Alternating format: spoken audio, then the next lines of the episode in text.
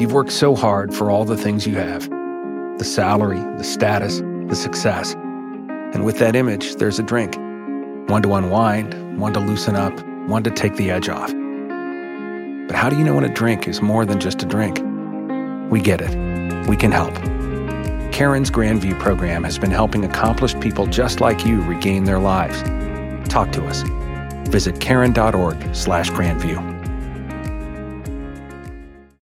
Yo, what up? This is LL Cool J. Hey, y'all, this is Alicia Keys. Your variety hits. This, this, this is 87.1 Caroline Radio. You're listening to 87.1 Caroline Radio, KCGN Bakersfield, your home for all your variety hits, just like Aaron's Opinion and the Aaron's Opinion podcast. Thank you for having me on your station today. I greatly appreciate it. And to all of our listeners of Aaron's Opinion, welcome back, listener. How are you? We're glad you're doing well. Glad you had a good week. Tonight, I have a very, very exciting uh, guest with me by the name of Nikita Griffin. She's studying psychology uh, at Otterbein University in Ohio, in the United States. I wanted to get into a conversation about, you know, why it's important for blind people to think critically about their major and think about why they're studying certain, you know, certain things. Um, so, Nikita, tell us, tell our listeners about your interest in psychology and really what you would like your impact to be in this field. Go ahead. Okay, so when I started at Otterbein University, I started in 2015, and originally I was a Spanish major. And after three years of studying Spanish, I wasn't where I needed to be fluently. So I decided, since my minor was psychology, to major in psychology. And I really liked the field. Um, I took a lot of classes beforehand, and I really I took a class called developmental psychopathology, and I think that's what really kind of got me into psychology. The class was just about um, the developmental disorders um, of young children, and that's the population that I like to work with. And so that class just kind of threw me right into the field, and I joined the major in 2018, and I am officially graduating in two weeks from Otterbein. And next year, around August, I hope to be at Ohio State University getting my master's in um, social work or clinical mental health. Um, what I like to do once all that's complete and licensing is taken care of is I want to work with children who suffer from mental disorders uh, like bipolar disorder, depression, um, and also those with disabilities, so autism, communication disorders, blindness. And I think I want the population age to be from five years old to 11 years old. Um, I think that's yeah. Great. I think that's great. I think that's great. Um, you, you know, I I think it's really, really, really important uh, to provide good, uh, you know, mental health care because so many people in our country struggle uh, with the issue of mental health. Um, and and I find it to be quite concerning um, that a country as strong and successful as the United States is has so many problems as it relates to the treatment and the acquisition of appropriate care. Um, so I greatly appreciate you, you know, studying this field, and I really, I really think that this will immensely help um, many children. It's really important for children to be in a good, uh, you know, mental, you know, frame of mind and things like that. So, since most of our listeners are blind, um, how would you help blind children? And tell me about your interests uh, in blind children and helping them. By the way, I think I think we found each other on on a particular uh, group on Facebook for other blind and visually impaired people, right? Yes, we did. Okay. So tell me, tell our listeners more about your interest in helping blind children. Um, I kind of feel like there isn't really an outlet for children in general to uh, safely have a conversation, like with their parents or peers or even teachers. Um, and the question of being judged definitely might come up for a you know 10 or 11 or 12 year old child um, but also there are uh, with the younger generation five to nine probably feeling misunderstood um, for any number of reasons and i feel like having a safe space to go having um, an ally as um, someone who you can go to and talk to about your problems and somewhere where you can feel safe to uh, confide information. I feel like that'll be very helpful for kids in that age bracket. Even for a, a four year old who, you know, just wants some free time or who just wants some time to just have a conversation and, you know, have some freedom. I feel like that will um, help out, help a lot of children feel safe, feel comfortable talking to someone new. And especially for the blind, I feel like having an psychologist who is also blind will also make them feel more comfortable. It may. Um, my my feedback about that is that uh, are you there? Yes, I'm here. Good. Oh, okay. We had we had a slight slight break up there. Yeah, it's it's uh, lagging a little bit. Yeah. Um, I think I think you're really onto something really interesting here. So let's say that a that you know parents bring in their blind uh, their blind son who is a um, 10 or 11 years old. And they say that you know we're, we're here with our son um, andrew and andrew feels very left out and he feels like he's being judged.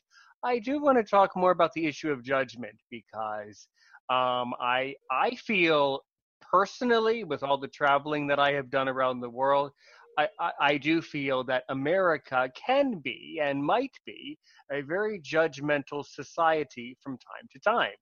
And you may agree with me or disagree with me.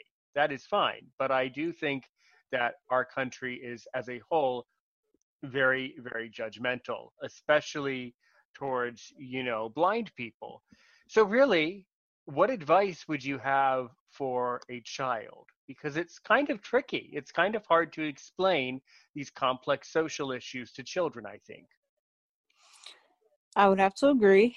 Um advice. I think i would have to you know obviously like get some rapport get to know the child um kind of figure out where in their life are they being judged um, and think my best advice would be i know it's easier said than done but not to really focus on what people are saying as long as you believe in yourself um, that's all that matters um, and then also you know encourage them that as a psychologist, you know, like I'm here. So um, if you need anything, have your parents call. Um, so that's just some quick advice. Um, over time, I would help them probably with self esteem, you know, believing, like I said, believing in themselves and uh, things of that nature. Um,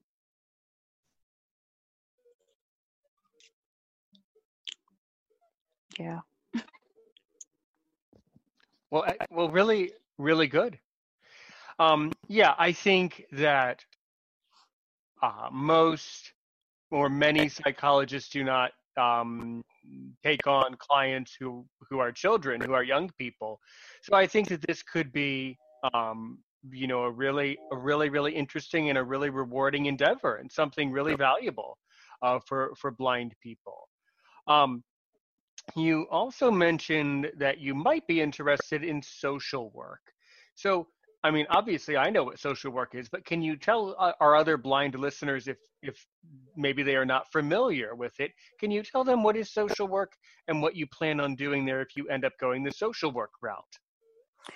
Well, the um, the degree, the master's in social work, uh, will allow me to counsel children. So um, that will you know allow me to get licensed and to have the um, the licensure to counsel and treat um, children with mental health disorders. Um, I think being a social worker helping children um, in certain family situations is also a good little career to go into because I feel like you could be a lifesaver for children who are in um, abusive situations or just situations that aren't good for a child. So you could become like their, you know, savior, um, and you can help them out. Um, and I feel like that's really good for things of that things of that nature. Um, and they can have someone to call on when they're in danger if they need you. So that is um, I feel like that's rewarding in its in its own in its own way. Without doubt, sure. Um, you know, may may I ask how how did you become originally? How did you become so interested um, in the field of in this field of psychology? You know, so being a psychologist, being a social worker, helping people. Um, perhaps I would I would I would ask kind of a personal question, but my viewers would appreciate it in a sense. Did you maybe and obviously you you do not need to answer, but did you perhaps have an experience maybe when you were younger where for some reason in general you uh, encountered a psychologist or encountered a, a social worker? Oft, oftentimes, because oftentimes people who get into the field of psychology or social work get into it because they experience something as a younger person? Um, well, I went to the blind school here in Ohio, okay. and um, I know, um, like, there were a few people at the school who had autism, and I didn't know, you know, really what autism was. Um, like, I didn't have an, uh, I hadn't read about it. I hadn't like seen a definition of it, so I didn't really understand. And there were a lot of things about autism and the people that I was surrounded by that I didn't get. So that was one reason. But my siblings both suffer from mental disorders, um, and that is um, something that I've always been curious about, like why and how, and how does the medication help them.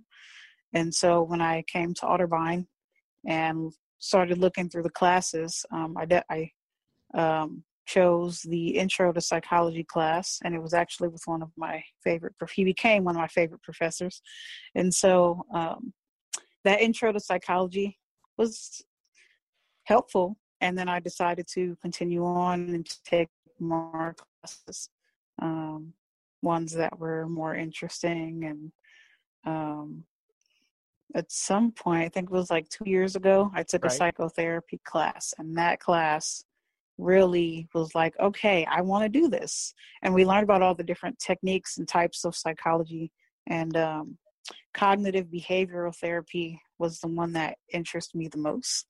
Um, so, yeah, those um, those classes really opened my eyes and once I declared the major, I was super happy about that. So, well, I'm I'm really I'm really glad. So, um, you know, for those of you who are listening to Aaron's opinion on Caroline Radio for the first time, you you probably have no idea who I am, which is totally fine because I can tell you. You you're doing a great job. Let let me please let me say a couple things to introduce myself. Um, that basically my name is Aaron Richmond, the host of Aaron's Opinion podcast. I live in an undisclosed location somewhere in the world. For personal reasons, I, I do not, I cannot give out much more information than that. But I will tell you that um, I studied international relations in university, and um, although that sounds like an interesting major, uh, you know, in writing on paper, I must tell you that I wished that I had studied education, or really, I wish that I had studied broadcasting because I love my podcast. I love being a podcaster.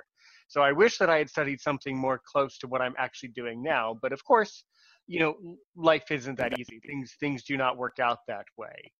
Um, so one of my uh, but now, by the way, have you been following um, Aaron's opinion? Have you been following my my podcast and listening to my previous episodes? It's fine if you have not.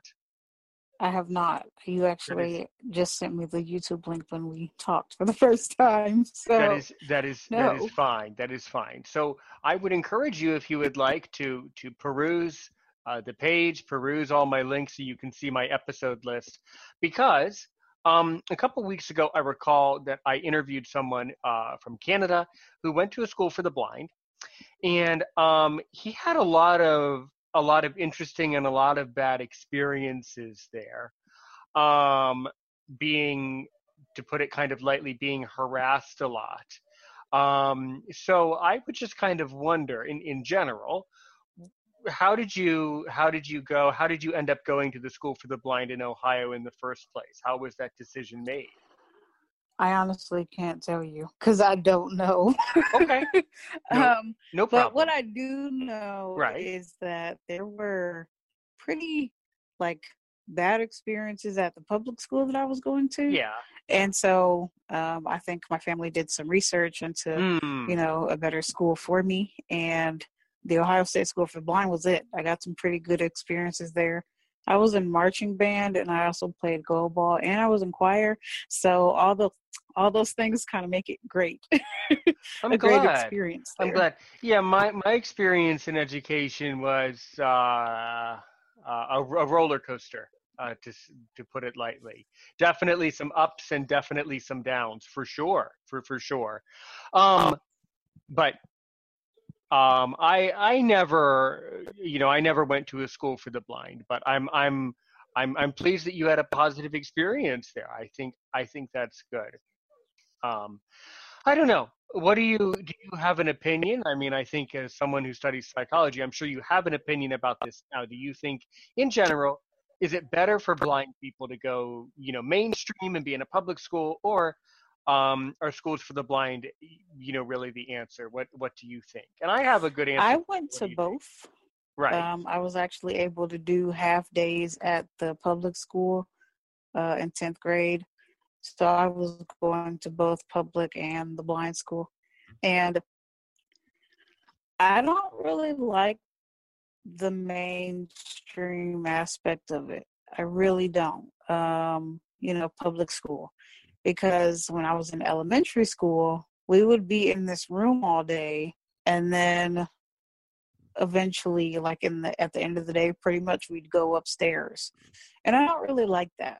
Um, now at the public school that i went to during high school um, i went to normal classes but then if i like needed to come back and do homework or um, just have just have some papers printed or whatever i could go in that room do my homework and go back to my normal class so that made it feel a little bit normal um, I think having the experience where you could go half day would be pretty awesome as long as the person isn't mainstreamed into one classroom all day.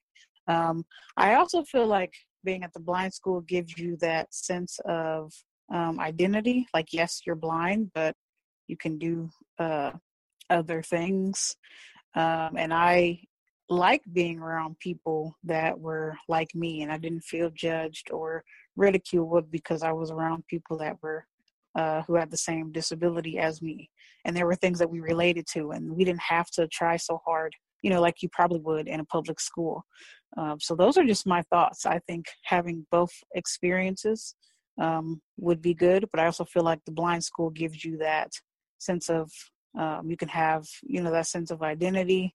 Um, though, you know, I feel like blindness doesn't define you, but at least you have a group of people around you that can motivate you, support you when you need it. So, Sure.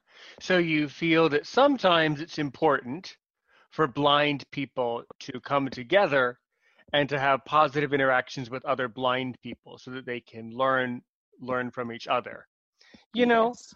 Um, I think that that's I, I under I understand your argument there, um, but the the the the que- the question that I would pose, or I suppose my my pushback to that, is that by grouping people together like that, they are not we are not or they are not truly fully participating in the public society.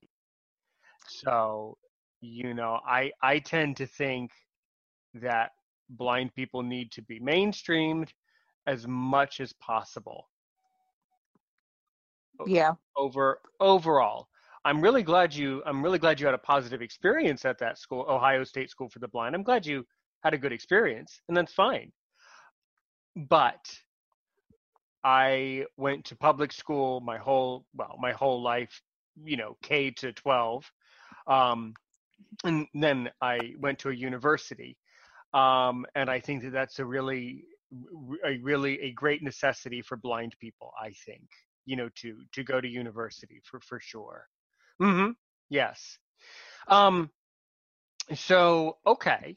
Uh, to, to tell me more about some of these experiences that you have been having at um, Otterbein University with the staff and with other students and professors. It, it seems like you're having a good experience there. Um, I would say I I've had pretty good experiences at the college overall. Um, but I would definitely say that um, I've struggled socially. Mhm. Um, Right. But I definitely feel like I've gotten more along with the teachers than I, um, you know, have with other students. Um, and the staff has been pretty supportive. Um, disability services, they have went above and beyond, um, and they've been pretty amazing with a lot of the stuff that they've done for me and stuff like that. So they they've been pretty pretty good, uh, understanding and um, yeah. Um, dorm life. I stayed in the dorm all of my time there, and I enjoyed it to an extent. I got my own room, so like I can't really complain about that. Um, so I didn't have a roommate the whole time I was there. Yeah, um, but I just felt like neither. Left yeah. out hmm uh, socially. Um, a lot of the times, I had friends who went to the school, but then they'd graduate, so then I'd have to make new friends. And I just, a lot of the time, I just felt uh, left out a lot of the time. Um, and I don't know if it was just um, me, like not trying to make friends, or like not really talking to people at my college. Um, but yeah, I just had. I don't think I had the best social experience experiences, um, and I feel like, you know, I could relate more to my blind friends, and I feel like it's hard to make friends um, in a sighted community just because there are so many visuals and uh, Well, but so I mean, my my feedback to that is yes, you're right, and I had a very similar experience to that. Um, but um, I'm kind of, you know, I have a very strange personality. You know, I don't really, I'm not really interested in other people. Um, and I went to a very small school um, that uh, caters to people who are kind of uh, individualistic, and everybody was kind of in their everybody was kind of in their own little world. mhm. So you know, um, w- once you get out of there and, and graduate, you'll feel a lot better, and you'll start to see that the that that's just how people act in college. This is how they act, and this is how it is. Yeah, and that's what a lot like the police officers. Um, I'm really I love Otterbein Police Department. They were pretty, pretty, pretty amazing to me while I was there. So yeah, but that's what um, you know. I got some sort of feedback like that, like um, and from other people too. You know, but the friends that I do and that I have made, um, they've made sure to make me feel welcome and not like to uh, exclude me. But yeah, I would say that a lot of the times I was there, I felt uh, excluded, left out, Mm-hmm. um, ignored at times. So, well, that's that's how I felt, and I think that most of our listeners in the audience probably feel the same. And I think that this is one of the reasons this feeling of left out is one of the many reasons why not enough blind people are going to university. And I think it's it's starting to become a bigger and bigger problem, in my opinion, because a lot of jobs that blind people used to do do not really exist anymore. So Mhm. I think it's I think it's a very serious issue that we you know obviously you understand I understand it but I think it's an, an issue that is being overlooked uh, by our society as a whole. So I don't know. Um, what do you uh, what do you think what what do you think about that? I mean, do you feel that blind people uh, really do need to be going to college, or do you feel basically as I do that us blind people were like everyone else, and some blind people should go to college and other blind people shouldn't? I don't know. Do you do you have any advanced opinion about that? I guess. I don't really, but I feel like if they want, they should, and if they don't, they don't. Um, but I feel like having like going to college has definitely made me feel like okay, like I'm actually contributing to society in a sense there- so because there- I know. So there you go. Okay, so right. So there you go. So the answer is that blind people should go to university because if we go to university, we'll be able to contribute to our society. That's That's what I feel. here. that's and you know and i feel and i feel the same i feel i have a similar feeling to that um but i i will tell you that whatever whatever university uh, i went to um there were there were a lot of people there that never really knew why they were there and i i really think that a lot of people go to university be, for, for for two reasons. People go to university for two reasons. Number one, usually their parents force them. Uh, but B, the other huge reason why sighted people like going to university is, is for the socialing, the, the the social connection and the and the networking. Right. That's mostly that's mostly what it is, you know. Um, because I have a I have a brother who studies business, and he's trying to graduate soon, and it's going to be a little challenging, uh, you know, for him to uh, find a job given this current this current situation, that that we yeah. this situation that by the way i cannot talk about it on the podcast. There's there's rumors that if i uh, that if we talk about it as podcasters other people don't like that.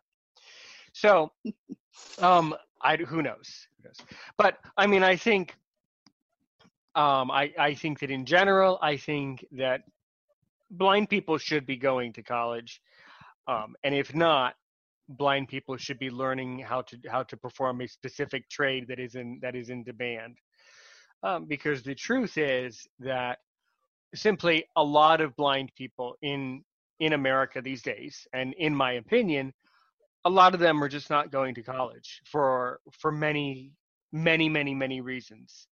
Um, Yeah. You know, you know, it could be their parents didn't go. Well, if your parents don't go to college, you probably don't. The per, the child probably doesn't go to college. So you know there there is there is a correlation there, and I think that's very serious. Um, we are uh, within the next couple minutes here. We're coming coming up on the break.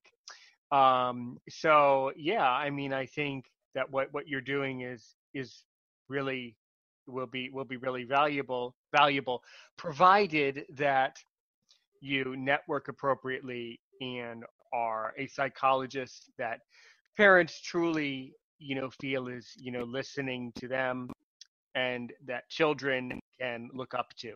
And I think that I, I'm sure you are those things. And I think that it's very, very, very hard for parents um, to find uh, really, really, really good psychologists uh, for, for children, which is why um, usually children don't go to psychologists and therapy, and then the problem gets out of control and out of It's hand. Right worse. Yeah. it gets worse. And usually, and, and, and you know what the, the studies have shown, usually the problem gets really bad right around college. So it's it's super sad. Um, I tell you, um, I have two two friends, two acquaintances, um, one and both of them uh, struggle with me- issues of mental health, and it's really sad for me. Um, it's it's it's really it really saddens me that they don't get you know the care that they deserve. It's very it's it's very frustrating, and it's very it's very puzzling uh, why we have such a hard time with this with this issue. Um, so I don't really know. I don't really know what it is, but I think that one of the issues of our generation is that we're going to need to solve this particular issue. This is Aaron's opinion. 87.1 Caroline Radio, KCGN Bakersfield, your home for all your variety hits. We'll be right back. This is Variety at your house. We are 87.1 Caroline Radio, home for all of your variety hits. Boy, that boy Billy Sly and Sly Jamz record store is baby. Just heard Josh from the Everybody album, and now classics about to punch in between the eyes. Sly Jamz music is throwing down. New artists, old artists, everybody about to get lit. I'm talking Brandon Vader lit on Sly Jamz Music Record Store, right here on Sly Jamz Music Record Store. And tell your local artists we putting them on too. Check out this hot new music at SLYJAMZ dot com. S-L-Y-J-A-M-Z dot com. Sly Jamz record store. Get back to big business. We got Pop the Ripper, and Pop the Ripper is about to give you more. My cage is open Take and I'm walking like a big dog. Straight fire, man, that's all I can give y'all. Cause I ain't playing with it. Any mic can get it. They heard me spit and call me Ripper, cause that's how I did it. Report to This is Variety at your house. We are 87.1 Caroline Radio, home for all of your variety hits. Welcome back, listener. How are you? All right, let's get let's get right back into it. Uh, my name is Aaron Richmond. You're listening to Aaron's Opinion. We're talking to Nakita Griffin.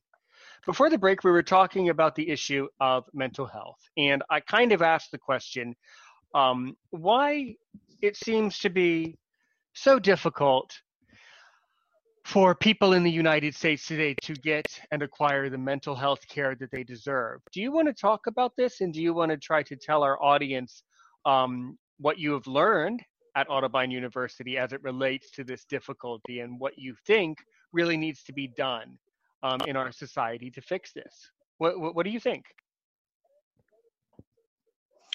Um, so I kind of feel like not, you know, like being afraid is probably the number one reason why um, people don't seek mental health um, help.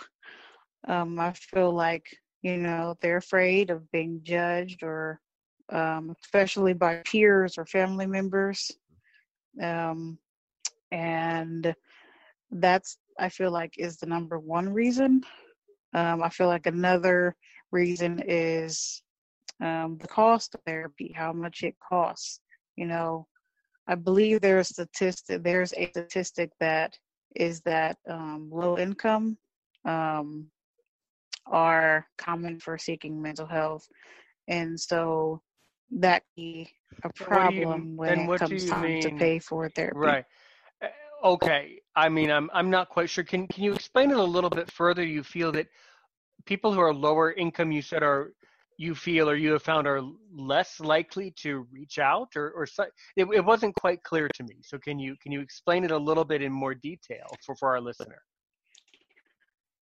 um, with the just the financial aspect of it what i what i meant to say was that i feel that uh with the aspect of the financials i feel like lower income people um are the you know are the least to reach out because of the financial um aspect or the financials that they struggle with um so that I feel could be another reason the financials or the cost of therapy.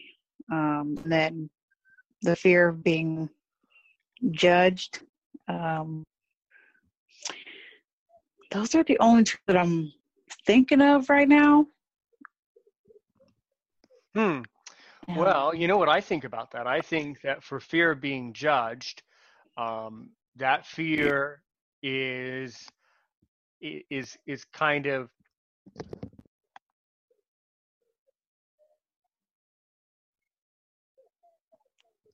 I think that as far as that fear goes, you you know you can't live. I mean, I I, I do understand, and and and philosophically speaking, I do not understand this because um, I do not uh, suffer from one of these illnesses. So of course, philosophically, I do not understand, but um, I, I also fear that feel that people cannot live their life in fear. Uh, that Right. really that really does not serve you know any purpose. You know, I when I started this podcast, um, I was quite nervous. Actually, it is quite scary to be talking into a microphone to a bunch of strangers who you don't even know. But but listener, the funny thing is, and I'm not I'm not going to say this often because you don't care about this, but I would like to say this to make a point.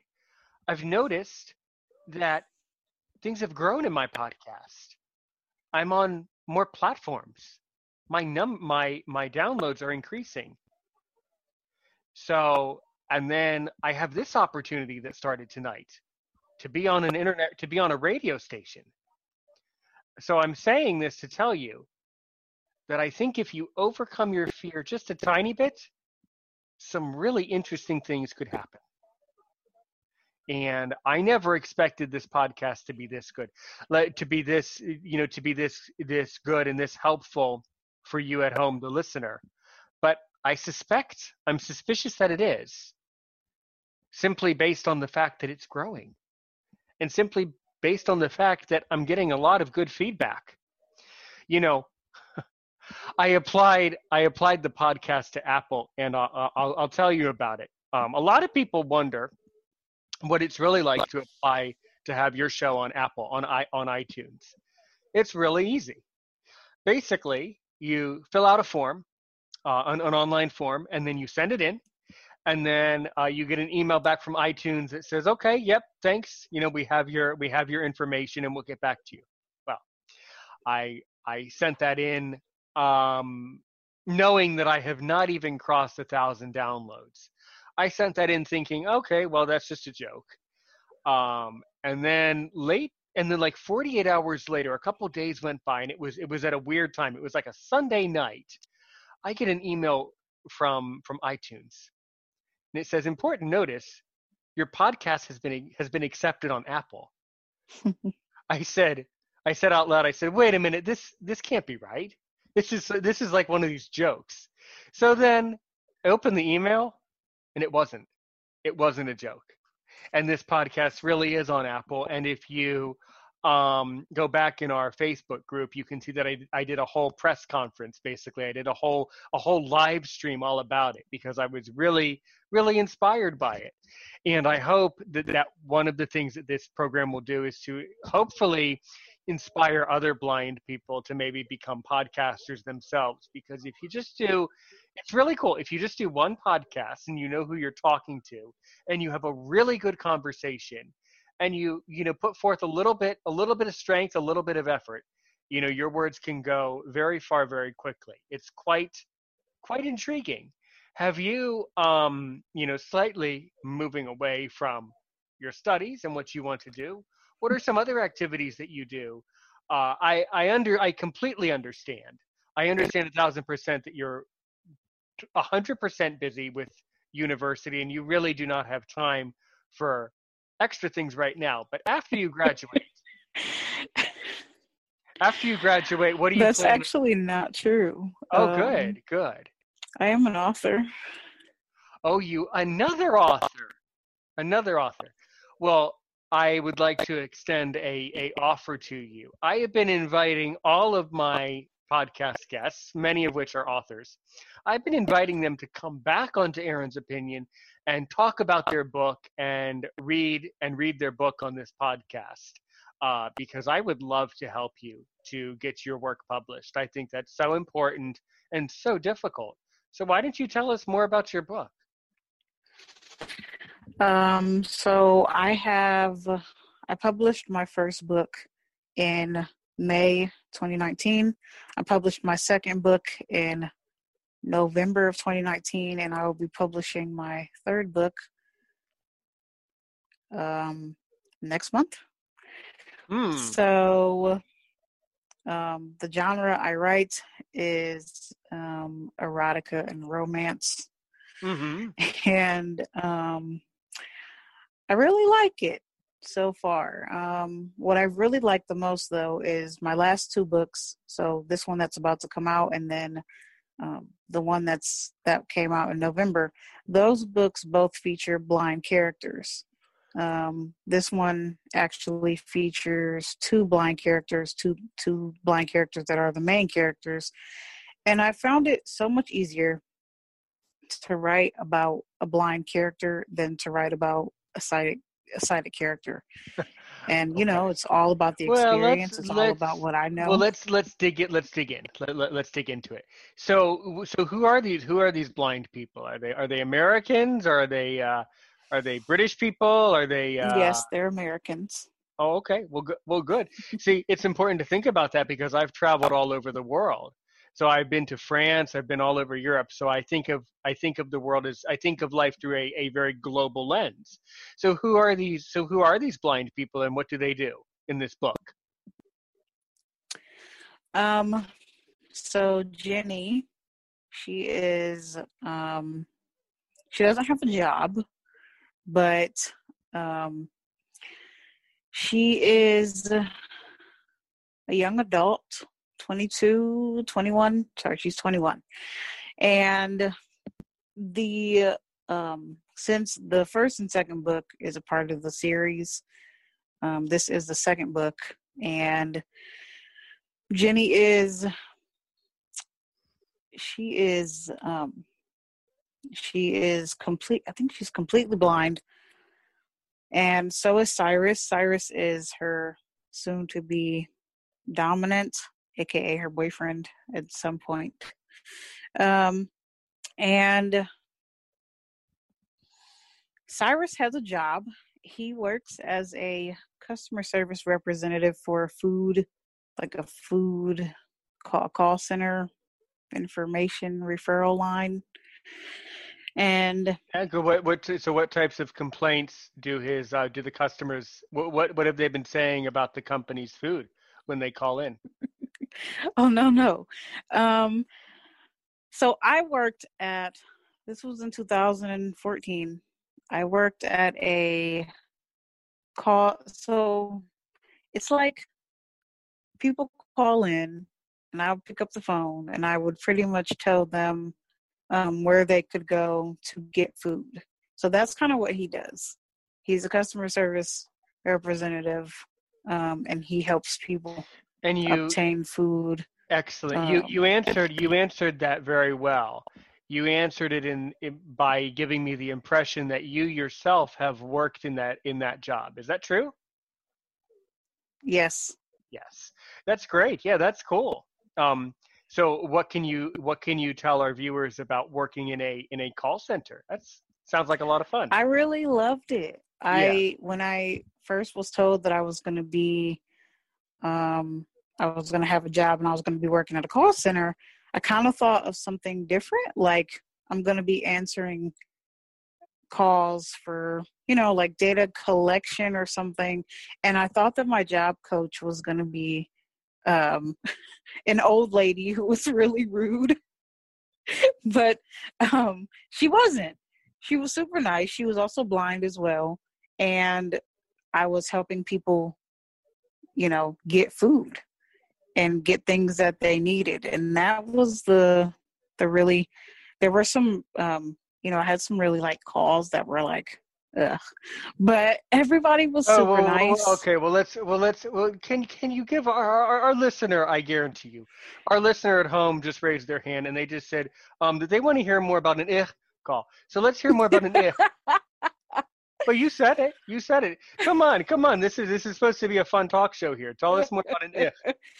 I mean, what what really? I'm, consti- tr- I'm trying to remember you- it. I remember it all. Well, you well but you remember well you remember it enough to say it was ich. So they must have done something pretty bad for it to be ich. What did they do? Well, you know, like a lot of times we'll have people on hold for a while. And I know one time um, I was like observing my um, my job coach do the calls because that's what they have you do. You observe for two weeks and then you start working with them.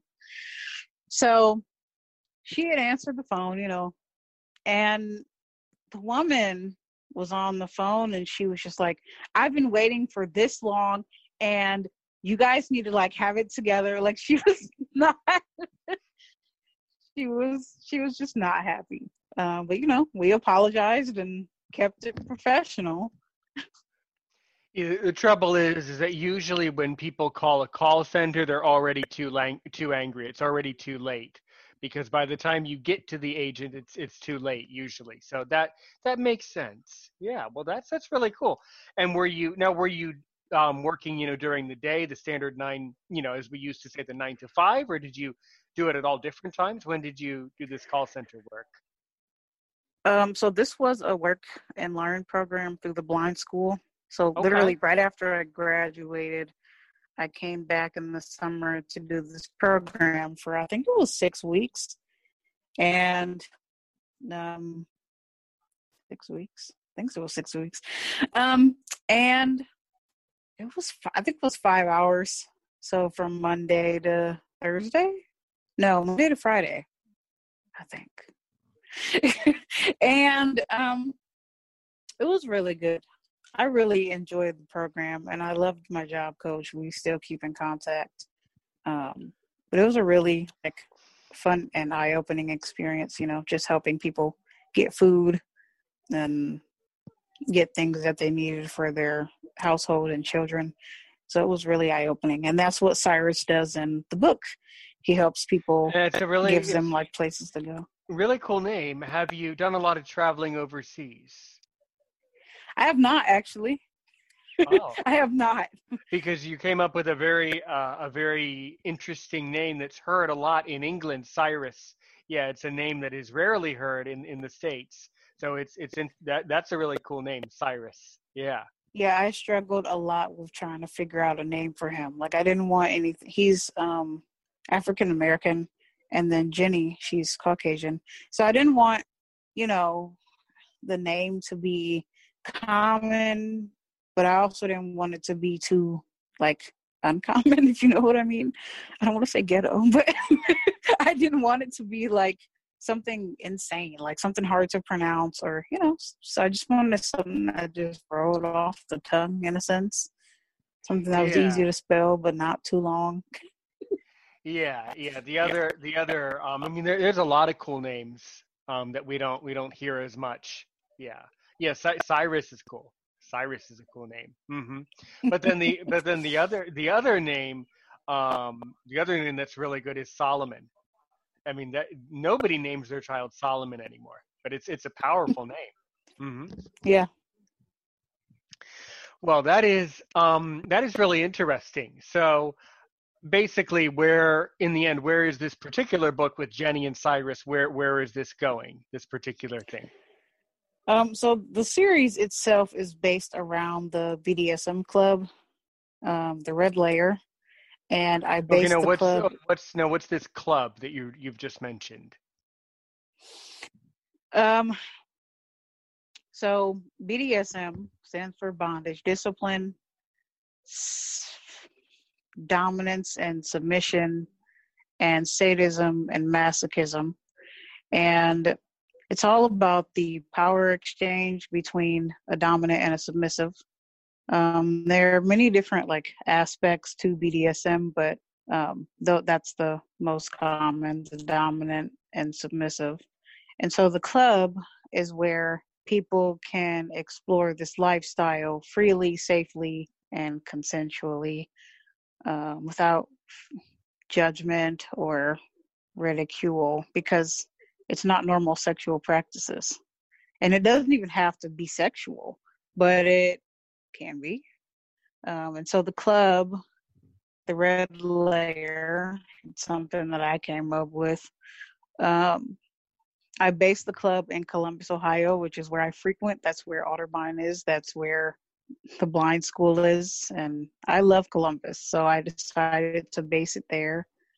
And uh, the red layer is the, you know, it's the the name of the club, and that's what I chose to uh, have a lot of my characters meet at. Hmm. Hmm. Okay. So interesting. So besides uh, Jenny and Cyrus, the two main characters, who are some other interesting characters that you have created? Okay, so this is the second book in the Red Layer series. Um, the first book featured Dante and Cassidy, and Dante is blind, Cassidy is sighted, and um, they are also another um, pairing. And then I'm not sure what I'm going to do with the third book yet, but I know that it's going to feature the mistress of the club and some other person. so excellent. Well, that's great. So um, I think a lot of our viewers and, and listeners are, you know, perhaps you know creative and would like to learn more about publishing a book. So if you were to tell someone earlier, I told told you and you at home how to how to publish a podcast or how to get into podcasting how would you get into how would you get into being an author how do you actually go about getting your work published it's quite a process right yes um so i self-publish on amazon and right now i feel like that's the best way to go about it um i have been in a lot of writer groups on facebook and not a lot of them are for the blind. There's one group that I'm well, a part fine. of that is for blind writers and authors. Cool. Oh, that's really um, you know, and I, I, I speak very highly of Facebook groups. By the way, I've given this advice before, and I'll give it again. That I think Facebook groups are really good for really anyone because usually the people in a Facebook group join the group because they either want real facts or they truly want to help someone else. I find right. they they are really, really, really excellent. If it wasn't for the group that we're in, we wouldn't have uh, come across each other in the group. I personally, um, I I forget. I looking back, I forget what post you commented on. You probably liked uh, one of these episodes along the way. I forget, um, but I have found that yeah, uh, people in groups are really, really, really kind. I mean, for me, I'm in a lot of groups about snakes and reptiles because I love snakes. But there, there are groups. Snakes are cool. That's an interesting response. Thank you. Um, uh, thank, thank you, thank you for your support. Uh, I'll make sure to I'll make sure to add you to any group that has that involves snakes and the art of snake keeping. Uh, you're you're more you're more than welcome to stop by, but um, no, most people don't think it's that great. But but regardless, I think that that's really cool. So okay, so um, we're coming up. We have about okay, we have about eight minutes today in the on, on, the show today. So how does this publishing with Amazon deal work? So how, how does it work from you know A, a to Z basically? So, um, at first, I've been okay. So I started writing when I was like eleven. Um, I used to write songs, and I switched from writing songs to writing stories. So my first story that I wrote was when I was 13 or 14 or 12. And I didn't really like it now that I look back on it. And then the second story I actually just finished a while ago, but I just haven't done anything with it yet. It needs a lot of editing and tweaking. But I knew that I wanted to have my books out there for people to read. I just didn't know that I wanted to write erotica. And one day someone told me that sex sells. So I was like, okay, I'm going to try this out. And I've been reading a lot of erotic compilations, um, a lot of BDSM anthologies. Um, a few of my authors, a few of my favorite authors, um, write those. So I was reading a lot of books like that. And so I decided I was going to try it for myself.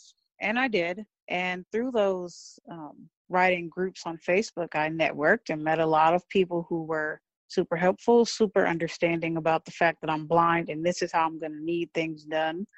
Hmm, and hmm.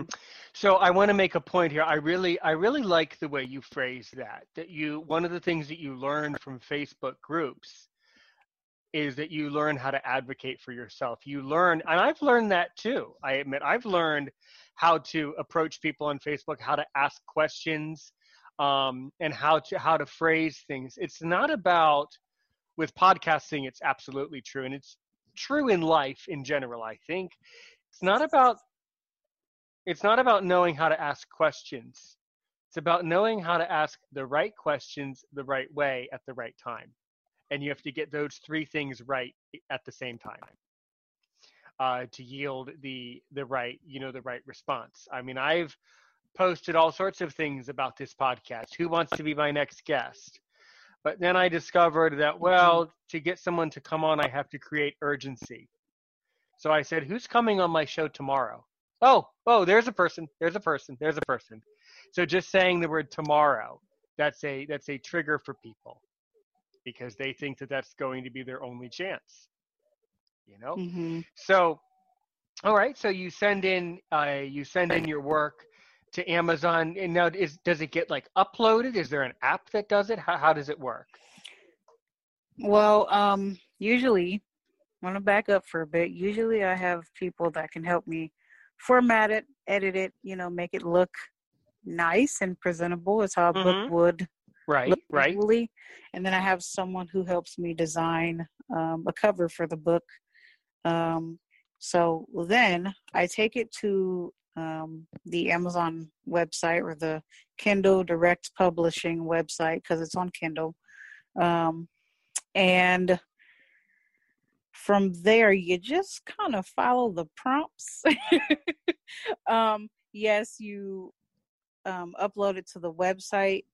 Um, they have you fill in all this information about the book, like the summary, title, um, what genre of the book is. Okay, so it's very similar to it's very similar to creating a podcast. You upload a lot of that type of information so that they know what what you're about, and then Yes. you send it in. Okay, very similar to And then you podcasting. Yeah.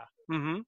Yeah, and then you upload your manuscript, you upload your cover, then you talk about, I mean, then you um, tell them like where the rights are. So if you don't have access to the book, like if it's not your book, then I don't think you can upload it. But you know, if the book's Well, why- yours, then why would have you- those rights? Well, why would you why would you upload someone else's? I don't know. I Right. Guess it- Right. well, I mean, no, I mean, no. Actually, I mean, people do. I mean, if you're helping a friend or working in a company that does Mhm. that, people do it Yeah. for each other constantly. But when they do it, they you know fill out certain credentials to make it clear that yeah, uh, you know, Aaron gave me permission to publish you know book Mhm. X. I, I mean, they they do that all the time. Um, and there's a there's a company uh, that I I'm I can recommend it off the air, but I don't think you need it, so I'm not going to make a big deal of, of recommending it. but there are there are because you're so good with Amazon. You know, there's there's companies all over the world that that up that help blind people to produce uh, books. Um, so basically, we are coming to the close on another exciting episode of Aaron's Opinion, the podcast for blind people, where we talked about issues in the blindness community. Um, if you would like to get in touch with me uh, after this show uh, to tell me uh, that I'm some sort of a horrible person, that I have bad luck or something like that, or I'm I'm, I'm I have all these problems, you're more than welcome to send an email to aaronsopinion6 at gmail.com. I'd be happy to talk to you. But let me just tell you, I'm only going to read your message if you send something nice because that's what I do on Aaron's Opinion.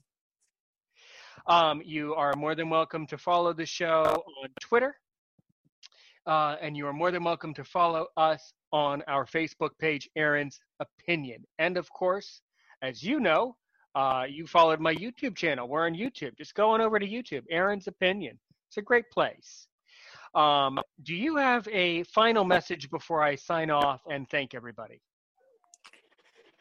Um, can I can I like shamelessly plug my Go, my go. things? go, quick, quickly, quick, quickly, please.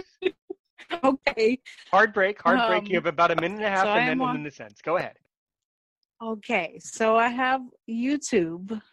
My YouTube Good. is G Nakita, so it's G N A K I T A. Um, and on Amazon, you can find me under the pen name Kelanie Black, K E L A N I E space Black. Yes.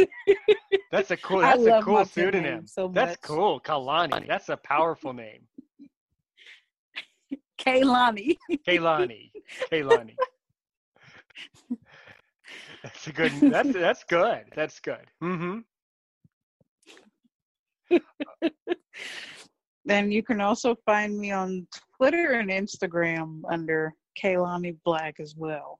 Um, so that's it. I also have a, a website, KelanieBlack.com. Well, that's, so. well, that that well, that's the best part.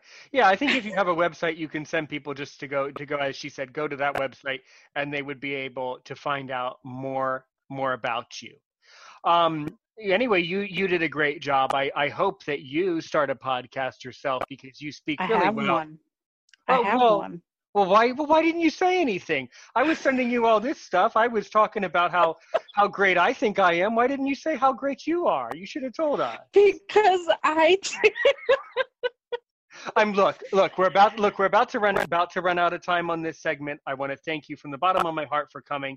I also want to extend a great thanks to um, a great a great person by the name of Luis M. Nunes Jr. from uh, the radio station that this is now on, 87.1 Caroline Radio, KCGN Bakersfield. Your home for all your variety hits and of course a podcast or two called Aaron's Opinion.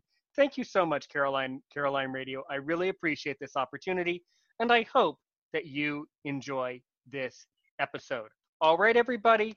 As I like to say, we're so glad that you enjoyed it, and I'm sure you'll be back. And by the way, you're always welcome on my podcast anytime you like. Have a good day today and a great day tomorrow. From regular expenses to occasional splurges, there's a lot to buy why not get cash back every time you spend? With a PenFed Power Cash Rewards card, you get cash back on every purchase. That's everywhere, every time you use it. You can even earn a $100 statement credit when you spend $1,500 in the first 90 days. Visit PenFed.org slash PowerCash to apply. To receive any advertised product, you must become a member of PenFed, insured by NCUA. A little flexibility can go a long way. By refinancing your newer used auto loan with PenFed, you can lower your monthly payments for more flexibility in your budget. You can even schedule your first payment for up to 60 days from the date of your refinance. Calculate how much you can save at PenFed.org slash autorefi or call 1-800-247-5626 to apply. Membership is open to everyone. To receive any advertised product, you must become a member of PenFed, insured by NCUA.